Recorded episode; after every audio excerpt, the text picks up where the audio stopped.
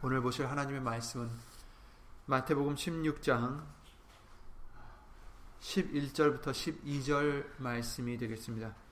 마태복음 16장 11절과 12절 말씀입니다.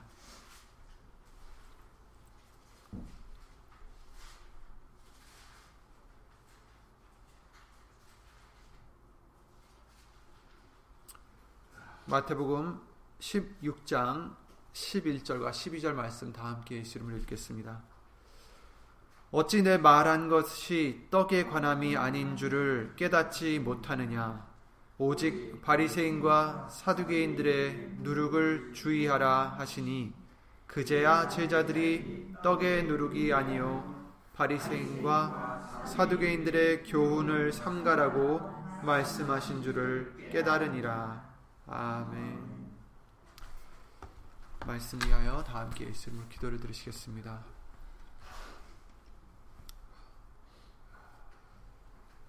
죽게 된 우리를 사랑하시어 대신 피를 흘리시고 죽으시고 부활하시어 우리에게 영생을 주시는 주 예수 그리스도 이름으로 오시는 전지전능하신 하나님 오늘도 아무 의지 없고 오직 예수 이름 의지하여 나왔사오니 먼저 우리 죄를 주 예수 그리스도 이름으로 씻어 주시고 오늘도 예수님의 순전한 말씀으로 깨끗한 말씀으로 능력의 말씀으로 우리를 다시 한번 예수 이름으로 거듭나게 해 주시어서 오직 그 말씀으로 새로운 피조물이 될 수 있도록 예수님의 형상을 닮아가는 우리가 될 수 있도록 예수 그리스도 이름으로 축복하여 주시옵소서.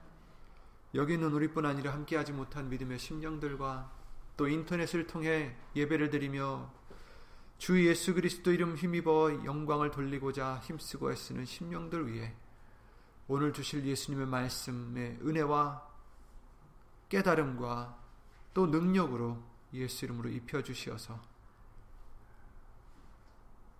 무엇이 예수님을 기쁘시게 해드리는 것인지 항상 시험하며 무엇이 예수님의 기쁘시고 온전하신 뜻인지 분별하여 하나님의 뜻대로 예수의 이름을 힘입어 행하고 나가는 우리가 될 수만 있도록 주 예수 그리스도 이름으로 도와주시고 도와주시옵소서. 사람의 말 되지 않도록 이숨신 성령님께서 주 예수 그리스도 이름으로 이 입술과 우리의 모든 것을 주관해 주실 것도 간절히 바라오며 이 모든 기도 우리를 구하시고 또 지금도 구하시며 나중에도 구해 주시는 주 예수 그리스도의 이름으로 감사드리며 간절히 기도를 드리옵나이다. 아멘.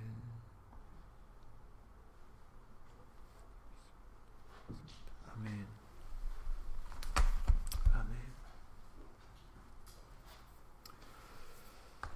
지금 사순절 기간을 우리가 지내고 있는데요. 아, 이 사순절 동안 또 우리가 해야 될 것이 아, 말씀을 말씀을 읽고 묵상하는 일이 그 중에 하나인데요. 오늘은 아, 이 말씀에 대해서 아, 또 다시 한번 우리에게 주시는 말씀들을 예수님 보겠습니다. 물론 우리가 말씀을 귀하게 여기고 또 말씀을 아, 붙잡고 가려고 하고 있지만 더 조심하고 더 주의해야 될 것을 오늘 본문의 말씀을 통해서 예수 이름으로 알려주시고 계십니다. 진리는 하나밖에 없습니다. 아, 오직 하나님의 말씀만이 진리입니다. 요한복음 17장 17절 말씀대로 저희를 진리로 거룩하게 하옵소서 아버지의 말씀은 진리니다 이렇게 말씀해 주셨죠. 그러나 이 세상은 이것을 부인하고 있습니다. 그리고 각각 자기 자신만의 진리가 있다라고 생각하고 믿고 있어요. 그래서 자기가 생각하는 것, 자기가 믿는 것, 그것이 진리이기 때문에 내 진리는 내가 갖고 있고 네 진리는 네가 갖고 있고 이렇게 절대적인 진리가 아니라 각자마다 다른 진리가 있다라고 생각하고 있어요.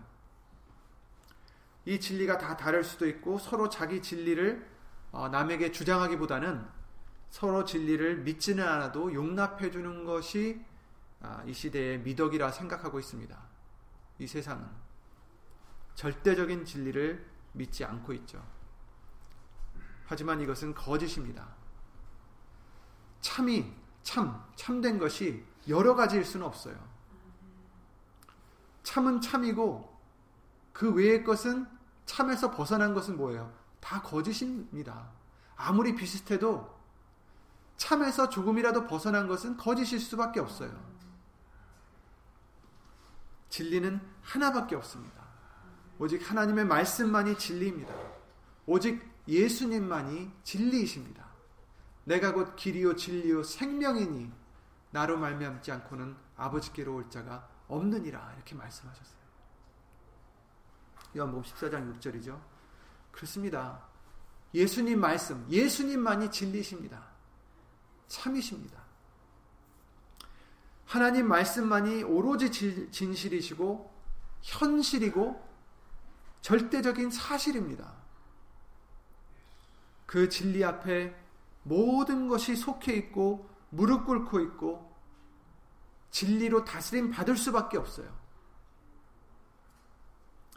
하나님이 말씀으로 이 세상을 만드셨고 땅의 흙으로 우리를 지으셨으며 우리가 불순종함으로 죄를 지어 죽게 되었음이 진리입니다.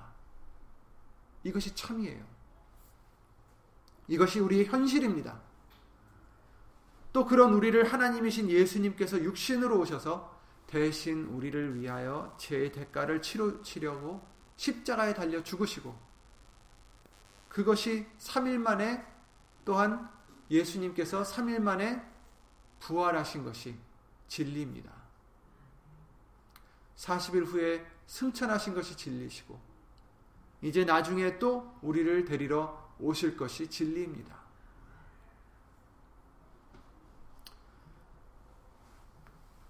진리는 단 하나입니다. 오직 말씀만이 진리입니다. 이 말씀을 믿고 예수님을 믿는 자들, 곧 예수 이름을 믿는 자들은 죄사함을 받고 영생을 얻을 수가 있음이 진리입니다. 말씀 앞에, 예수님 앞에, 진리 앞에 우리는 복종할 수밖에 없어요. 진리니까. 그렇게 될 것이니까. 그렇게 된 것이고, 그렇게 지금 되어 있고, 또 그렇게 될 것이기 때문에 우리가 어떻게 할 수가 없어요. 하나님 앞에 순복할 수밖에 없습니다. 하나님은 우리를 만드신 모든 것에 주시고 우리의 주시니까 그 앞에 우리는 아멘 할 수밖에 없습니다. 이런 말씀을 누구보다도 더 잘 믿고 지킨다고 생각했던 사람이 바로 예수님 당시의 바리새인들과 사두개인들과 서기관들이었어요. 종교 지도, 지도자들이었습니다. 하지만 그들이 예수님에게 칭찬을 받았습니까? 그러지 못했죠. 누구보다 하나님을 잘 알고 믿는다던 또 역대 유대인들, 출애굽 때부터 예수님의 시대까지, 아니, 지금까지도 유대인들은 칭찬을 받고 있습니까? 몇 안 되는 유대인들 빼놓고 성경에 나오는 대부분의 유대인들은 칭찬보다는 책망을 많이 받, 습니다 고린도전서 10장에 이렇게 말씀하셨죠. 5절부터 12절 말씀에 그러나 저희의 다수를 저희가 누굽니까? 출애굽을 했던 그 하나님의 백성들 홍해로 말미암아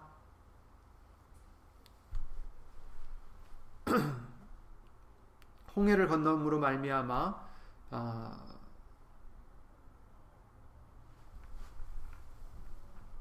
똑같이 말씀을 받았던 그들 그들이 어땠습니까? 저희의 다수를 하나님이 기뻐하지 아니하신 거로 저희가 광야에서 멸망을 받았느니라 이렇게 말씀하십니다. 6절에 그런 일은 우리의 거울이 되어 우리로 하여금 저희가 악을 즐겨한 것 같이 즐겨하는 자가 되지 않게 하려 함이니 아멘. 저희들이 우리의 거울이 되었다. 저들이 했던 것을 우리가 보고 아 나는 저러지 말아야겠구나. 우리가 거울을 보면 어떻습니까? 우리 얼굴에 무엇이 묻어 있으면 그것을 닦아내죠. 그렇죠? 그것이 거울의 어, 역할이 되겠죠. 우리에게 더럽고 지저분한 것이 있을 때, 머리가 헝클어졌을 때, 우리는 그것을 고치죠. 거울을 보고. 이 말씀도 마찬가지입니다. 그들을 보고 내 자신을 보고 고치라는 것입니다. 그렇게 되지 않도록. 저희 중에 어떤 이들과 같이 너희는 우상 숭배하는 자가 되지 말라. 기록된 바 백성이 앉아서 먹고 마시며 일어나서 뛰논다함과 같으니라. 저희 중에 어떤 이들이 가늠하다가 하루에 2만 3천 명이 죽었나니 우리는 저희와 같이 가늠하지 말자. 저희 중에 어떤 이들은 주를 시험하다가 뱀에게 멸망하였나니 우리는 저희와 같이 시험하지 말자. 저희 중에 어떤 이들이 어떤 이들이 원망하다가 멸망시키는 자에게 멸망하였나니 너희는 저희와 같이 원망하지 말라. 저희에게 당한 이런 일이 거울이 되고 또한 말세를 만난 우리의 경계로 기록하였느니라. 그런즉 선줄로 생각하는 자는 넘어질까 조심하라. 이렇게 말씀하셨어요. 가장 잘 하나님을 알고 섬긴다던 그 유대인들이 오히려 본받지 말아야 될 비교 대상이 된 것입니다. 마가복음 12장에도 그러셨죠. 예수께서 가르치실 때에 38자, 38절에 가라사대 긴 옷을 입고 다니는 것과 시장에서 문안 받는 것과 회당의 상좌와 잔치의 상석을 원하는 서기관들을 삼가라. 저희는 과부의 가산을 삼키며 외식으로 길게 기도하는 자니 그 받는 판결이 더욱 중하리라 하시니라. 그들을 삼가하라. 마태복음 16장 11절 12절에 어찌 내 말한 것이 떡에 관함이 아닌 줄을 깨닫지 못하느냐 오늘 본문의 말씀이죠. 오직 바리새인과 사두개인들의 누룩을 주의하라 하시니 그제야 제자들이 떡의 누룩이 아니요 바리새인과 사두개인들의 교훈을 삼가라고 말씀하신 줄을 깨달으니라 이렇게 말씀해 주셨어요. 하나님의 말씀을 가장 잘 알고 순종하고 자, 어, 정말 그런다라고 자랑했던 유대인들이 서기관들과 바리새인들이 사두개인들이 또 다른 종교 지도자들이 오히려 경계의 대상이 된 거죠. 이렇게 하지 말아라.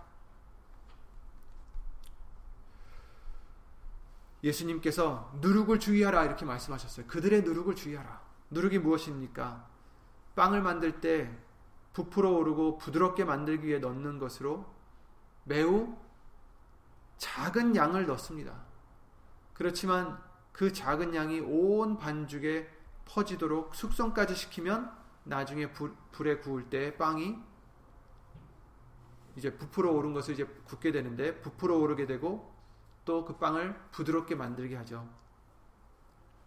누룩을 반죽에 넣으면 보기에도 더 좋고 양도 많아 보이고 모양도 더 좋아 보이고 먹을 때도 더 부드럽고 먹기가 편합니다.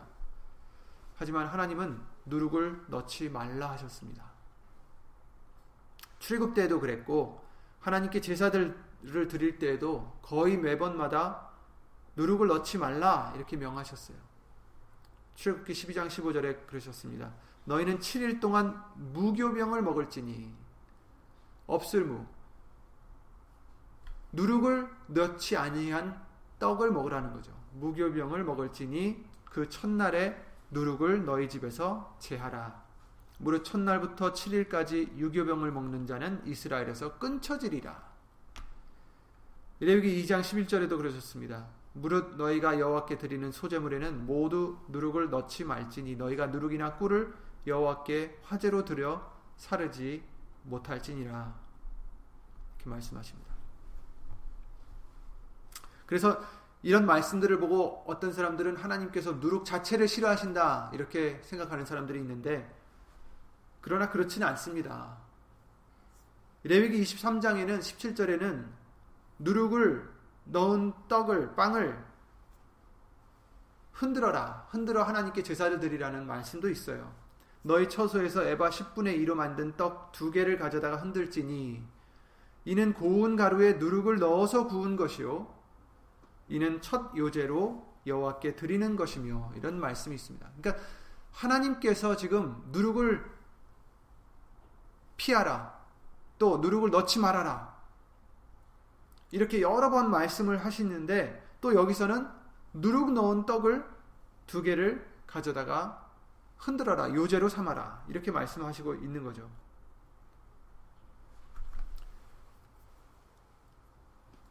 그러나 이렇게 지금 허락하셨지만 다른 말씀들이나 특히 복음서에서 다른 신약의 어, 서신에서 누룩을 말씀하실 때는 누룩에 대한 부정적인 면을 말씀하신 것이 사실입니다. 사실 누룩 자체를 말씀하시는 게 아니에요. 하나님이 누룩 자체가 싫으셔서 그것을 제사 드리지 말아라, 멀리하라라는 뜻이 아닙니다. 정말 음매하는 그 양이 싫 양을 원하셔서 어린 양을 바쳐라. 그들이 흘린 피를 좋아하셔서 피를 바쳐라. 뿌려라. 하신 것이 아니듯이 누룩 없는 떡을 좋아하신 게 아닙니다.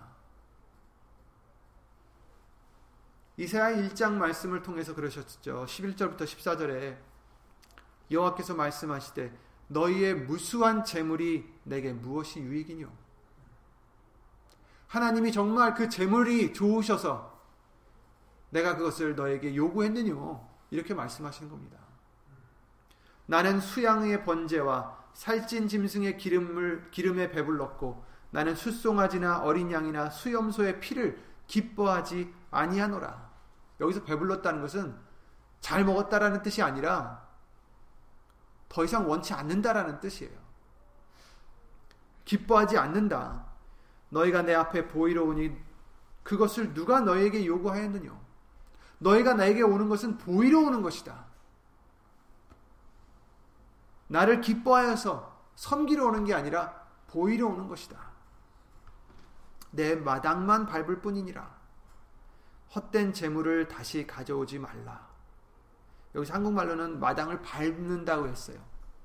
그러니까 어떻게 밟느냐에 따라서 그 밟는 게 의도가 달라지겠죠. 또 다른 영어에서는 이렇게 말합니다. trample. 아주 그냥 이렇게 무엇을 밟아서 무너뜨리듯이, 무엇을 밟아서 훼손하듯이 내 마당만 밟을 뿐이니라. 아주 안 좋은 의미가 아, 있는 것입니다. 헛된 재물을 다시 가져오지 말라. 분양은 나의 가증이 여기는 바요 월삭과 안식일과 대회로 모이는 것도 그러하니 성회와 아울러 악을 행하는 것을 내가 견디지 못하겠노라. 내 마음이 너희의 월삭과 정한 절기를 싫어하나니 그것이 내게 무거운 짐이라. 내가 지기에 곤비하였느니라.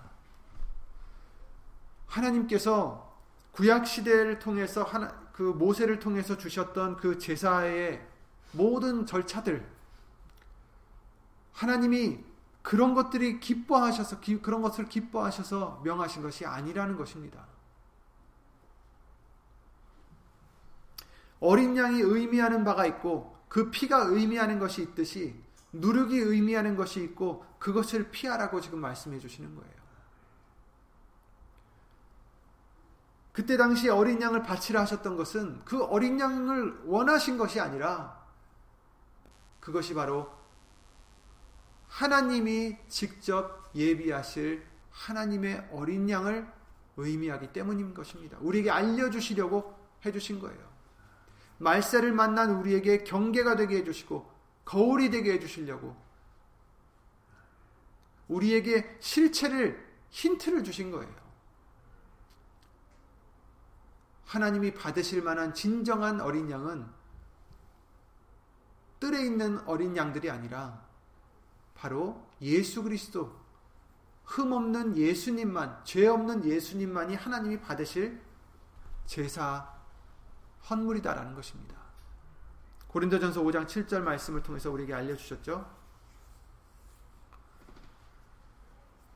재물들의 피도 예수님의 피를 상징하고 레위기 17장 11절 말씀에 생명이 피에 있다라고 말씀하셨고 요한일서 1장 7절이나 2장 12절 말씀을 통해서 바로 그 죄를 사해 주시는 그 피가 다른 피가 아니라 짐승의 피가 아니라 바로 예수의 피요 예수의 이름이다라는 것을 결국은 우리에게 예수님을 알려 주셨습니다.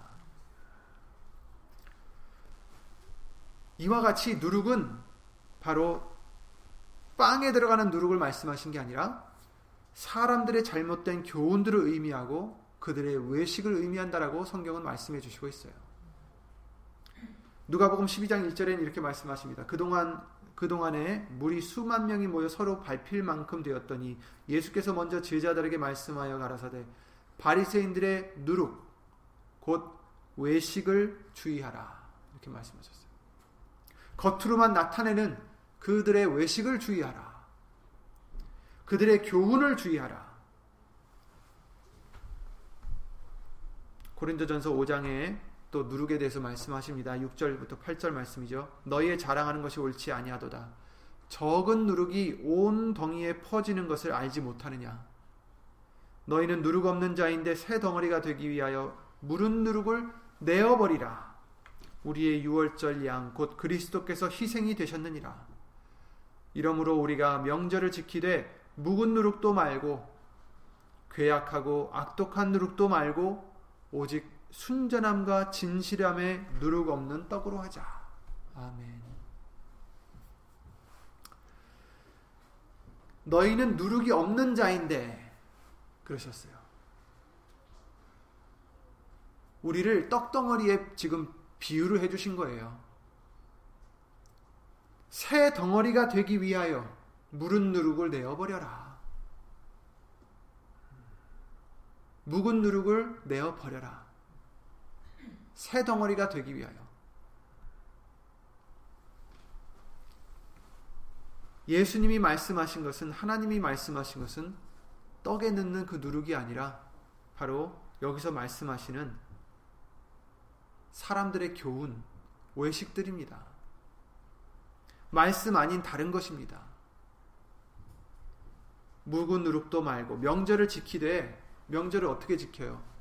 이스라엘 사람들 이, 이, 이 때 당시에 지금 고린도전서에 말씀하신 이때 당시에 그 유대인들이 그 이방인들까지도 유대인들이 그 옛날 방식대로 제사를 지키고 명절을 지키고 안식일을 지키고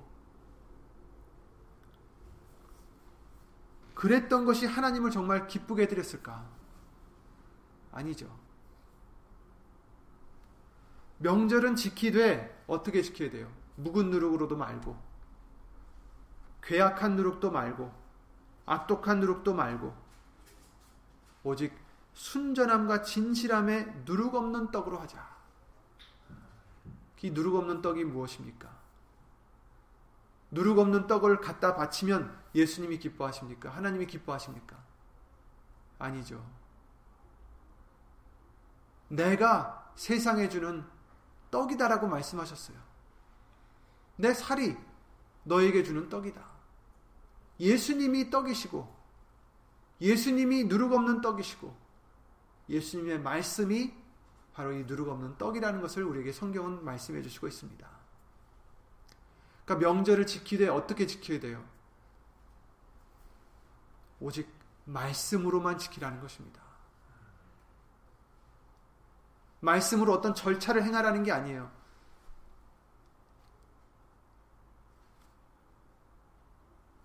우리에게 말씀하신 바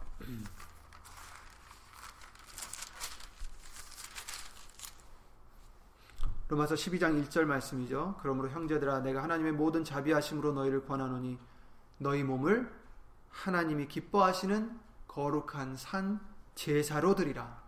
이는 너희에 드릴 영적 예배니라. 아멘. 거룩한 산 제사로 드리라. 그냥 제사가 아니라 형식적인 어떤 이 유대인들이 지키고자 애쓰고 힘썼던 그런 제사들이 아니라 너희는 거룩한 산 제사로 드려라. 살아있는 제사. 살려주는 제사. 어떻게 드려요? 명절을 지키되 흠없는 진시, 순전함과 진실함에 누룩 없는 떡으로 해라. 우리의 삶이 제사가 되어야 돼요. 교회에 나와서 예배당에 나와서 어떤 성전에 나와서 이런 절차를 행해가면서 지키는 것이 제사가 아니라 여러분들의 생활이 제사가 되는 것입니다. 그리고 그 생활을 어떻게 하라고요? 괴악하고 악독한 누룩으로 하지 말고 묵은 누룩으로 하지 말고 옛 사람으로 하지 말고 새 덩어리가 되기 위하여 새 사람이 되기 위하여 옛 것을 벗어버리고 예수 그리스도로 옷을 입어라. 말씀으로 살아라. 말씀으로만 예배를 드리는 자가 되라. 이 말씀으로만 생활하는 자가 되라. 이 말씀을 우리에게 해주시는 것입니다. 누룩을 주의하라. 그 말씀 외에 다른 것들을 주의하라. 진리 밖에 있는 그 어떤 것도 다 피하라. 갖다 버려라. 제하여 버려라.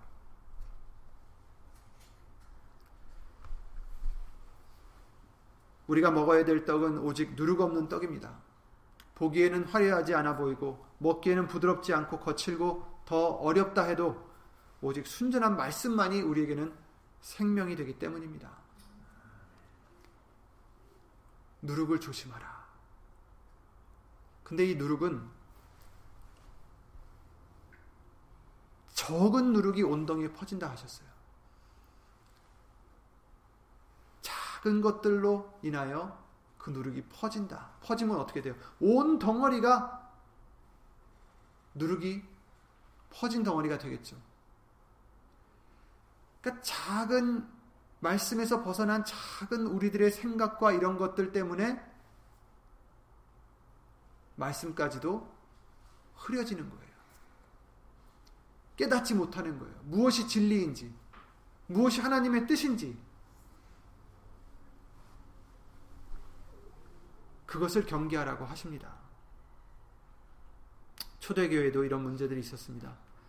갈라디아에 있는 새로 예수님을 영접한 이방인들에게 예수님을 믿은 유대인들 몇이 너희들은 하나님의 예수님을 믿은 것으로 좋지만 그것으로는 부족하고 정말 하나님의 백성이 되려면 너희들은 할례를 해야 된다. 이렇게 주장하는 사람들이 있었어요.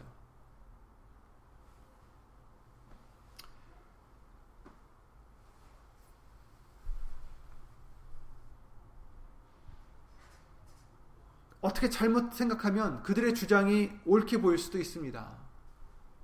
하나님께서 아브라함을 통해서 분명히 할례를 하지 않으면 백성 중에서 끊쳐진다, 끊어진다라고 말씀하셨기 때문이죠. 창세기 17장 10절부터 14절 말씀에 있습니다. 할례를 안 하면 백성에서 끊어지리라. 그런데 이 할례도 상징이었던 거죠. 양피를 베어서 흔적을 남기고 피를 내는 상징이었습니다. 이것도 예수님을 가리키는 예표였던 것입니다. 갈라디아서 5장 2절부터 9절 말씀에 보라 나 바울은 너에게 말하노니 너희가 만일 할례를 받으면 이제 갈라디아에 있는 그 사람들에게 해 주시는 말씀입니다. 이방인들이나 이방인들이라 아직 할례를 받지 못한 자들이었어요. 근데 예수님을 믿는 자들인데 어떤 사람들이 너희들은 할례를 받아야 된다 하니까 거기에 이제 혼돈이 왔던 것 같습니다. 그래서 바울이 그들에게 편지함으로써 이렇게 말씀을 해주시고 있는 거죠. 너희가 만약 할례를 받으면 그리스도께서 너에게 아무 유익이 없으리라. 굉장히 무서운 말씀이에요. 너희가 할례를 받고 싶으냐? 받으면 예수님이 너희와 상관이 없을 것이다. 유익이 없다. 그럼 지금 사도 바울이 할례를 받은 것과 받지 않는 것에 대해서 해주시는 얘기입니까? 아니에요. 할례가 중하지 않다라는 걸 지금 얘기하는 거예요. 이 사람들이 지금 할례를 받고자 하는 이유는 이런 절차를 밟아야 할례를 받아야 하나님의 백성이 되고 구원을 얻는다라고 믿기 때문이에요. 그런데 할례는 구원에는 상관이 없다라는 것을 지금 바울은 얘기해 주고 있는 것입니다. 정작 육신으로 하는 할례가 중요한 게 아니다라는 걸 지금 알려주시고 있는 거예요. 내가 할례를 받는 각 사람에게 다시 증거하노니 3절에 그는 율법 전체를 행할 의무를 가진 자라 이렇게 말씀하셨어요. 너희가 굳이 할례를 받고자 하느냐? 그 할례를 받아야 구원을 얻는다고 생각하느냐? 그러면 율법 전체를 다 지켜야 된다. 그리고 너희는 예수 그리스도와 상관이 없다. 왜? 예수님께서 이 땅에 오셔서 십자가에 달려 죽으심은 우리로 하여금 나약한 우리로 하여금 죄가 많은 우리로 하여금 그 죄를 씻어 주시기 위함이지. 우리가 모든 법을 지키라고 지금 하나님이 지금 요구하시는 게 아니다라는 거예요. 하나님은 우리가 모든 법을 지키지 못할 줄 알고 계세요. 하나님이 원하시는 것은 우리가 그의 보내신 예수 그리스도를 믿음으로 의롭게 되기를 그 믿음으로 의롭게 되기를 원하시는 것이지 모든 법을 지켜서 의롭게 되고 하는 것을 원하시는 것이 아닙니다. 그런데 그렇게 할 수도 없으면서 사람들은 자기의 행함으로 의를 이루려고 합니다. 그것은 뭐예요? 자기의 행함으로 의를 이루는 것은 자기를 의지하는 거예요. 그 반대는 뭡니까? 예수님을 의지하는 것입니다. 하나님이 원하시는 것은 예수님을 우리가 의지하는 것인데 얼마나 좋아요. 내가 할 수 없으니 예수님을 보내주셨고 예수님을 의지하면 믿으면 세상을 이미 이기신 예수님께서 마귀 권세를 이기신 예수님께서 이기게 해주신다고 하시는데 자존심 많은 이 인간들이 그것을 원치 않고 자기가 하려 한다는 거예요. 자기의 의를 드러내려 해요. 나는 이걸 할 수 있고 이걸 잘할 수 있고 나는 착한 사람이고 선한 사람이고 자기가 악한 죄인인 것을 인정을 못 합니다. 입으로는 하는데 마음으로는 하지 못해요. 자기가 할 수 있다라고 생각합니다. 이것을 하나님이 원치 않으시는 거예요. 하나님이 원하시는 것은 있는 그대로, 진리대로, 현실대로, 사실대로 우리가 죄인임을 인정해드리고, 예수님이 필요하다는 것을 인정해드리고, 그 예수님을 붙잡고 의지하는 것을 원하시는 것입니다. 그런데 할례를 받는 이 사람들, 그 의는 의도는 자기의 노력으로 자기의 의로움으로 구원을 얻고자 하는 자들이라는 것입니다. 그러므로 이런 자들은 예수님께서 아무 그들에겐 유익이 없다라고 말씀해 주시는 거예요. 율법 안에서 의롭다함을 얻으려 하는 너희는 그쵸 율법 안에서 의롭다함을 얻으려 하는 자들 율법을 지킴으로써 의롭다함을 얻고자 하는 너희들은 어떻게 돼요? 그리스도에게서 끊어지고 은혜에서 떨어진 자로다. 야, 참 아이러니합니다. 아이러니합니다. 왜? 할례를 받아야 하나님의 백성에서 끊어지지 않는다라고 하셨잖아요. 할례를 받지 않으면 백성에서 끊어지리라 이렇게 말씀하셨어요. 근데 지금은 뭐라고 하십니까? 그 할례를 굳이 받고자 하는 자들 무엇을 위해서? 지금 하나님의 명령을 순종하고자 받고자 하는 게 아니라 자기의 의를 나타내고자 예수님이 하나님께서 주신 예수님의 그 살 길을 의지하지 않고자 하는 이들은 어떻게 돼요? 그리스도에게서 끊어진다. 은혜에서 떨어진 자로다. 여러분, 우리는 은혜로서 천국 가는 자들입니다. 예수로 말미암아 천국을 갈 수 있는 자들입니다. 저와 여러분들의 의는 퍽도 모자라요. 절대로 아버지께로 갈 자가 없다라고 하셨어요. 의로운 자는 하나도 없다라고 하셨습니다.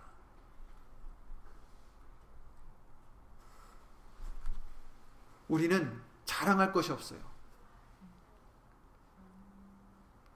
자랑은 교만입니다. 자랑은 예수님을 의지하지 않는 자입니다. 자랑은 은혜에서 떠나는 자입니다. 그러므로 예수님 믿는 우리들은 자랑하는 자는 주 그리스도 예수 안에서 자랑하라 하셨습니다. 예수님만 자랑하라 하십니다. 하나님을 아는 것과 하나님께서 어떤 자인 줄 아는 것을 그것을 우리는 자랑하라 하셨어요. 내가 지식이 많다라고 자랑하라는 게 아닙니다. 하나님을 잘 안다고 해서 자랑하라는 그 뜻이 아니라 하나님을 자랑하라는 거예요. 예수님을 자랑하라는 것입니다. 우리가 성령으로 믿음을 쫓아 의의 소망을 기다리노니 그리스도 예수 안에서는 할례나 무할례가 효력이 없되 사랑으로서 역사하는 믿음뿐이니라. 아멘. 할례는 효력이 없어요. 믿음뿐이다. 너희가 다름질을 잘 하더니 누가 너희를 막아 진리를 순종치 않게 하더냐? 잘 가다가 누가 너희를 막아서 진리를 순종치 않게 하더냐? 그 권면이 너희를 부르신 이에게서 난 것이 아니라. 그 얘기는 너희를 부르신 하나님에게서 난 게 아니다. 사람이 준 것이다. 마귀가 준 것이다. 하나님이 준 것 같아요. 왜? 하나님 말씀에 분명히 할례를 받아야 된다고 하셨으니까. 그런데 그것은 뭐예요? 구절 말씀에 적은 누룩이 온덩이에 퍼지느니라 이렇게 말씀하셨어요. 이게 바로 누룩이다라는 거예요. 분명히 하나님 말씀 같은데 예수님을 통해서 그것이 그 뜻이 아니라고 알려주시는 거예요, 우리에게. 그런데 사람은 어떻습니까? 진정한 하나님의 뜻은 아랑곳 않고 자기들이 배웠던 것, 자기들이 지키는 것, 자기들이 지키고자 하는 것들, 자존심, 자랑, 이런 것들이 중요한 거예요. 이것이 바로 적은 누룩이라는 것입니다. 적은 그 누룩은 말씀과 완전히 대조가 돼서 이렇게 되면 우리가 피할 수가 있잖아요. 근데 말씀 같아요. 그런데 거기에 사람의 생각이 들어가요. 거기에 사람의 욕심이 들어가요.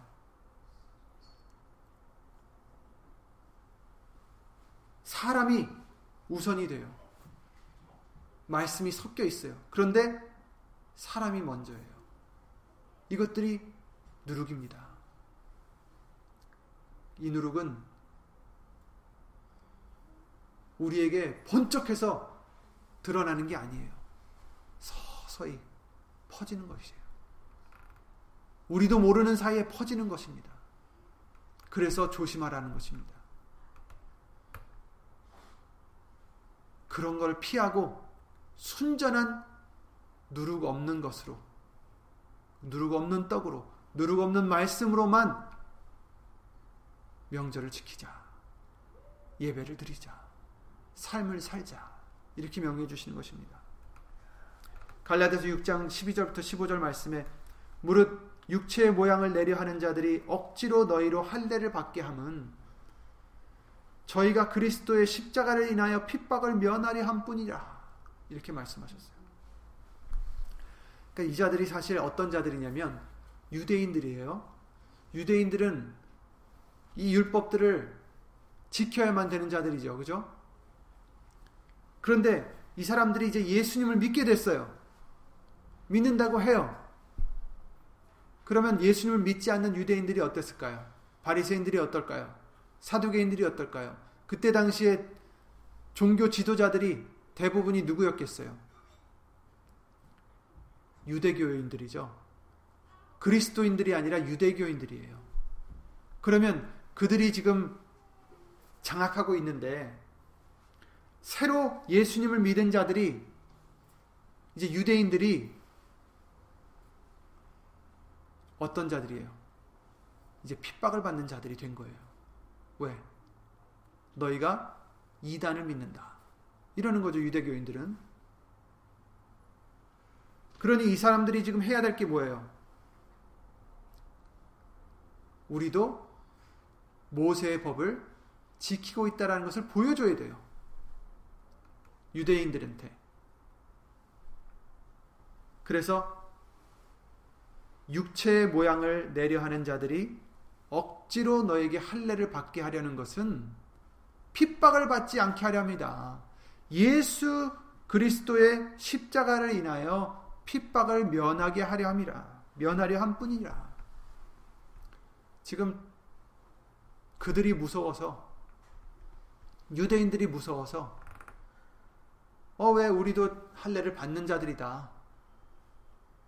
이거를 지금 주장하는 거예요. 그 할례가 중요해서가 아니에요.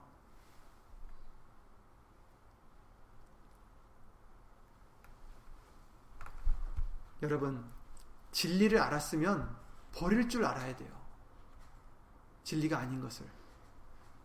진리를 알았으면 그림자를 버릴 줄 알아야 돼요. 그림자를 버린다고 해서 율법을 다 버리라는 게 아니에요. 하나님께서 예수님이 뭐라고 하셨습니까? 내가 온 것은 율법을 폐하려 온 것이 아니요 완전하게 하려 함이라. 온전하게 이루려 함이라. 그러셨잖아요. 그러니까 진, 진실은 실체는 이루시는 거예요. 온전함을. 율법은 그림자일 뿐이에요. 그것을 붙잡을 수는 없어요, 우리는. 실체 대신 예수님을 붙잡아야죠. 그러니까 그들이 지금 할례를 행해야 된다라는 것은 왜? 하나님의 뜻을 행하고자 함이 아니라 핍박을 면하려 함이라. 출애될까봐. 핍박을 받을까봐. 자기네들이 죽을까봐.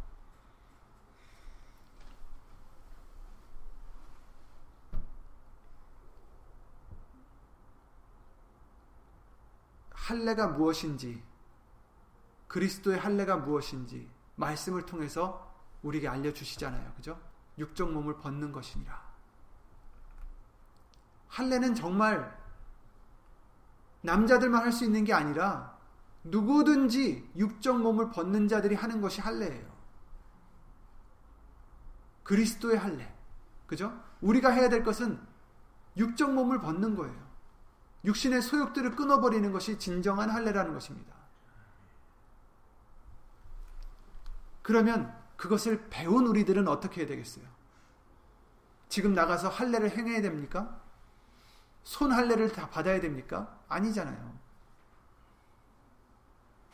그런데 다른 교회에서 지키는 것들이 가끔 있어요. 예를 들어 뭐 성만찬이라든지 뭐 이런 것들이 있잖아요. 왜 우리 교회는 안 지킬까? 성만찬이 무엇인지 우리에게 알려주셨기 때문에 안 지키는 거예요. 안 지키는 게 아니라 제대로 지키는 거예요. 그쵸?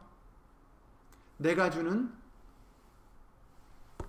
너희를 흘리는, 너희를 위하여 흘리는 내 피라. 너희를 위하여 떼어주는 내 살이라. 그 떡과 포도주를 마셔야 성만찬을 지키는 것입니까? 아니에요. 우리에게 알려주신 것은 예수님의 말씀을 먹는 것이 성만찬이라고 하셨어요. 말씀을 먹고 지키고 열매 맺는 것이 진정한 성만찬이지 요만한 떡을 먹는다고 해서 그것을 지키는 게 아니라는 것입니다.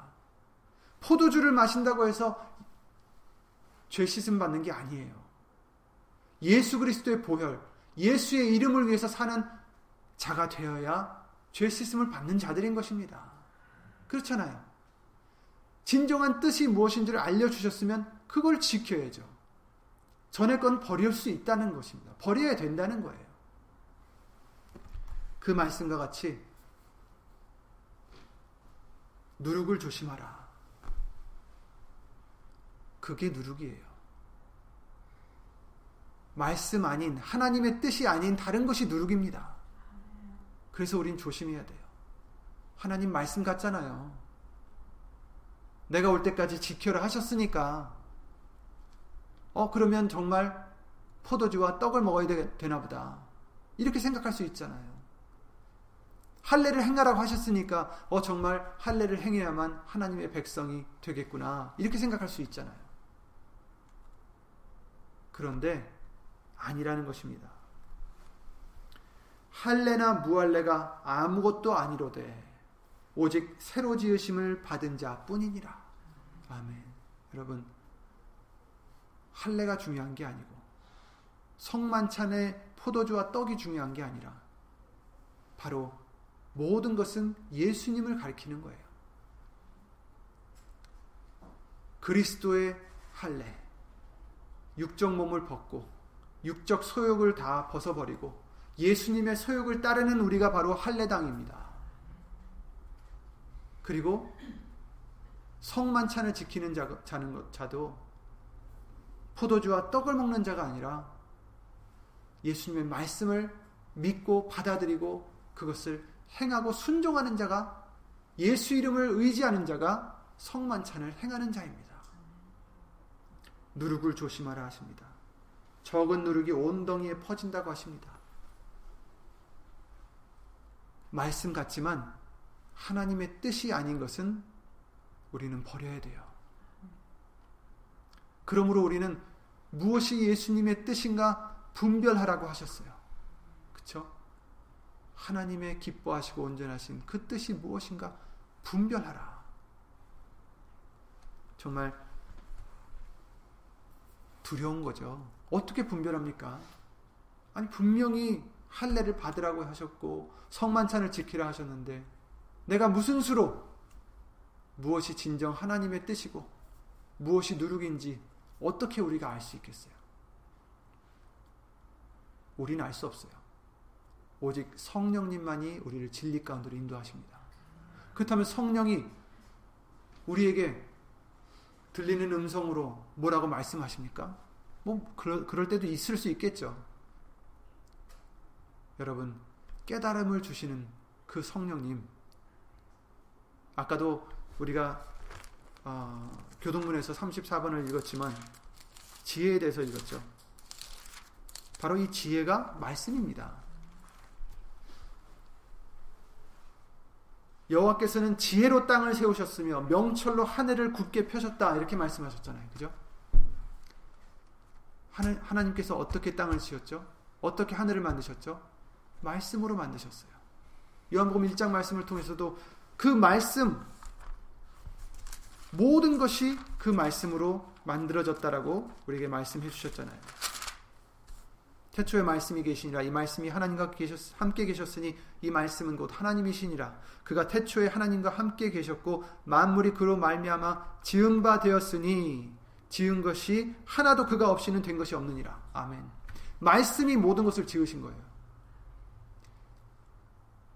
지혜서에 나오는 그 지혜의 모든 것은 말씀을 얘기하는 것입니다. 그런데 그렇다면 이 완전한 지혜를 지키라고 하셨는데 완전한 지혜를 어떻게 우리가 알 수 있겠습니까? 완전한 지혜를 받아야 무엇이 하나님의 뜻이고 무엇이 누룩인지 구별할 수 있겠는데 어떻게 이것을 받을 수 있겠어요? 우리에게 알려주신 바 하나님을 경외하는 것이 지혜의 근본이라. 그리고 미가서 6장 8절 9절 말씀을 통해서 우리가 뭐라고 하셨습니까? 완전한 지혜는 하나님의 이름을 경외하는 것이다라고 하셨지 않습니까? 하나님의 이름을 경외하는 것이 완전한 지혜니라. 예수의 이름을 경외하는 것이 완전한 지혜다. 이 뜻은 무엇입니까? 하나님의 이름을 경외하는 삶이 될 때에 성령님께서는 완전한 지혜로 우리에게 주신다는 거예요. 그때그때마다. 그 완전한 지혜가 우리께 되는 게 아니에요, 여러분. 한 번 받았다고 해서 영원히 그 완전한 지혜를 갖는 게 아니라 그때 그때마다 예수의 이름을 위해서 사는 자가 되어야 성령님께서 그때 그때 필요한 지혜를 우리에게 주신 줄 믿습니다. 그래서 어떤 게 누룩인지 어떤 게 참 하나님의 말씀인지 구별할 수 있는 것은 예수의 이름의 영광을 위해서 살고자 하는 저와 여러분들이 되실 때 그 말씀을 깨닫게 해주실 줄 믿습니다. 나를 위해서 사는 자가 아니라 나를 내 자랑을 위해서 나의 유익을 위하여 나의 소욕을 위해서 사는 자가 아니라 내 이름을 위해서 사는 자가 아니라 하나님의 영광을 위해서 예수의 이름의 영광을 위해서 사는 자가 될 때에 성령님께서 지혜를 주시고 완전한 지혜를 주셔서 무엇이 누룩인지 무엇을 피해야 되는지 무엇이 진정한 하나님의 뜻인지 말씀인지를 예수 이름으로 가르쳐 주실 줄 믿습니다. 예수 이름으로 오늘 주신 말씀대로 교훈을 삼가하라. 누룩을 피하라. 누룩을 제하라. 정말 이제 더 이상 내 생각 다 버리시고 무엇이 예수님의 뜻일까 이것을 추구하고 또 그것을 받기 위하여 예수 이름의 영광을 위해서 살아가는 저와 여러분들이 되시기 바랍니다. 예수 이름으로 기도드리고 주기도 마치겠습니다.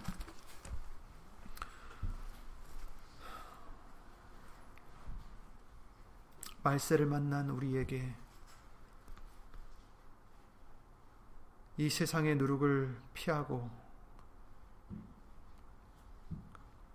온전한 순전한 누룩 없는 떡으로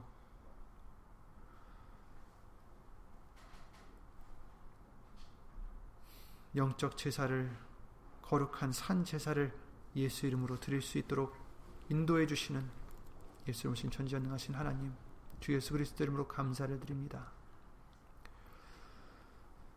우리가 섣불리 생각했던 것들 이제는 내 것을 다 버리고 고린도후서 10장 5절 말씀대로 하나님을 대적하여 높아진 것을 다 파하고 우리의 모든 생각을 사로잡아 예수 그리스도께 말씀 앞에 복종시킬 수 있는 우리들의 믿음이 될 수 있도록 예수 이름으로 도와주시옵소서. 그리하여 예수 이름의 영광을 돌리고자 하는 우리의 믿음이 되게 해주셔서 그때 그때마다 진정한 하나님의 뜻이 무엇인지 또 누룩이 어떤 것인지 파악하게 하여 주시옵고 분별하게 하여 주셔서 오직 예수님의 기뻐하시는 그 뜻을 행할 수 있는 우리가 될 수만 있도록 예수 이름으로 지켜주시고 도와주시옵소서. 여기는 우리뿐 아니라 함께하지 못한 믿음의 심령들과 인터넷을 통하여 예수 이름으로 예배를 드리는 심령들 위해 동일한 말씀의 은혜와 깨달음 예수 이름으로 함께하여 주셔서 정말 예수 이름의 영광만을 위해서 살고자 누룩을 피하고자 힘쓰고 애쓰는 심령들을 위해 하나님의 크신 사랑과 예수님의 은혜와 예수 이름으로 보내신 성령 하나님의 교통하심과 운행하심이 영원토록 함께 해 줄 것을 믿사옵고 주 예수 그리스도 이름으로 감사 감사드리고 간절히 기도를 드리옵나이다. 아멘. 하늘에 계신 우리 아버지여 이름이 거룩히 여김을 받으시오며 나라의 마옵시며 뜻이 하늘에서 이룬 것 같이 땅에서도 이루어지다. 오늘날 우리에게 일용할 양식을 주옵시고 우리가 우리에게 죄진 자를 사하여 준 것 같이 우리 죄를 사하여 주옵시고 우리를 시험에 들게 하지 마옵시고 다만 악에서 구하옵소서 나라와 권세와 영광은 아버지께 영원히 일사옵나이다. Amen.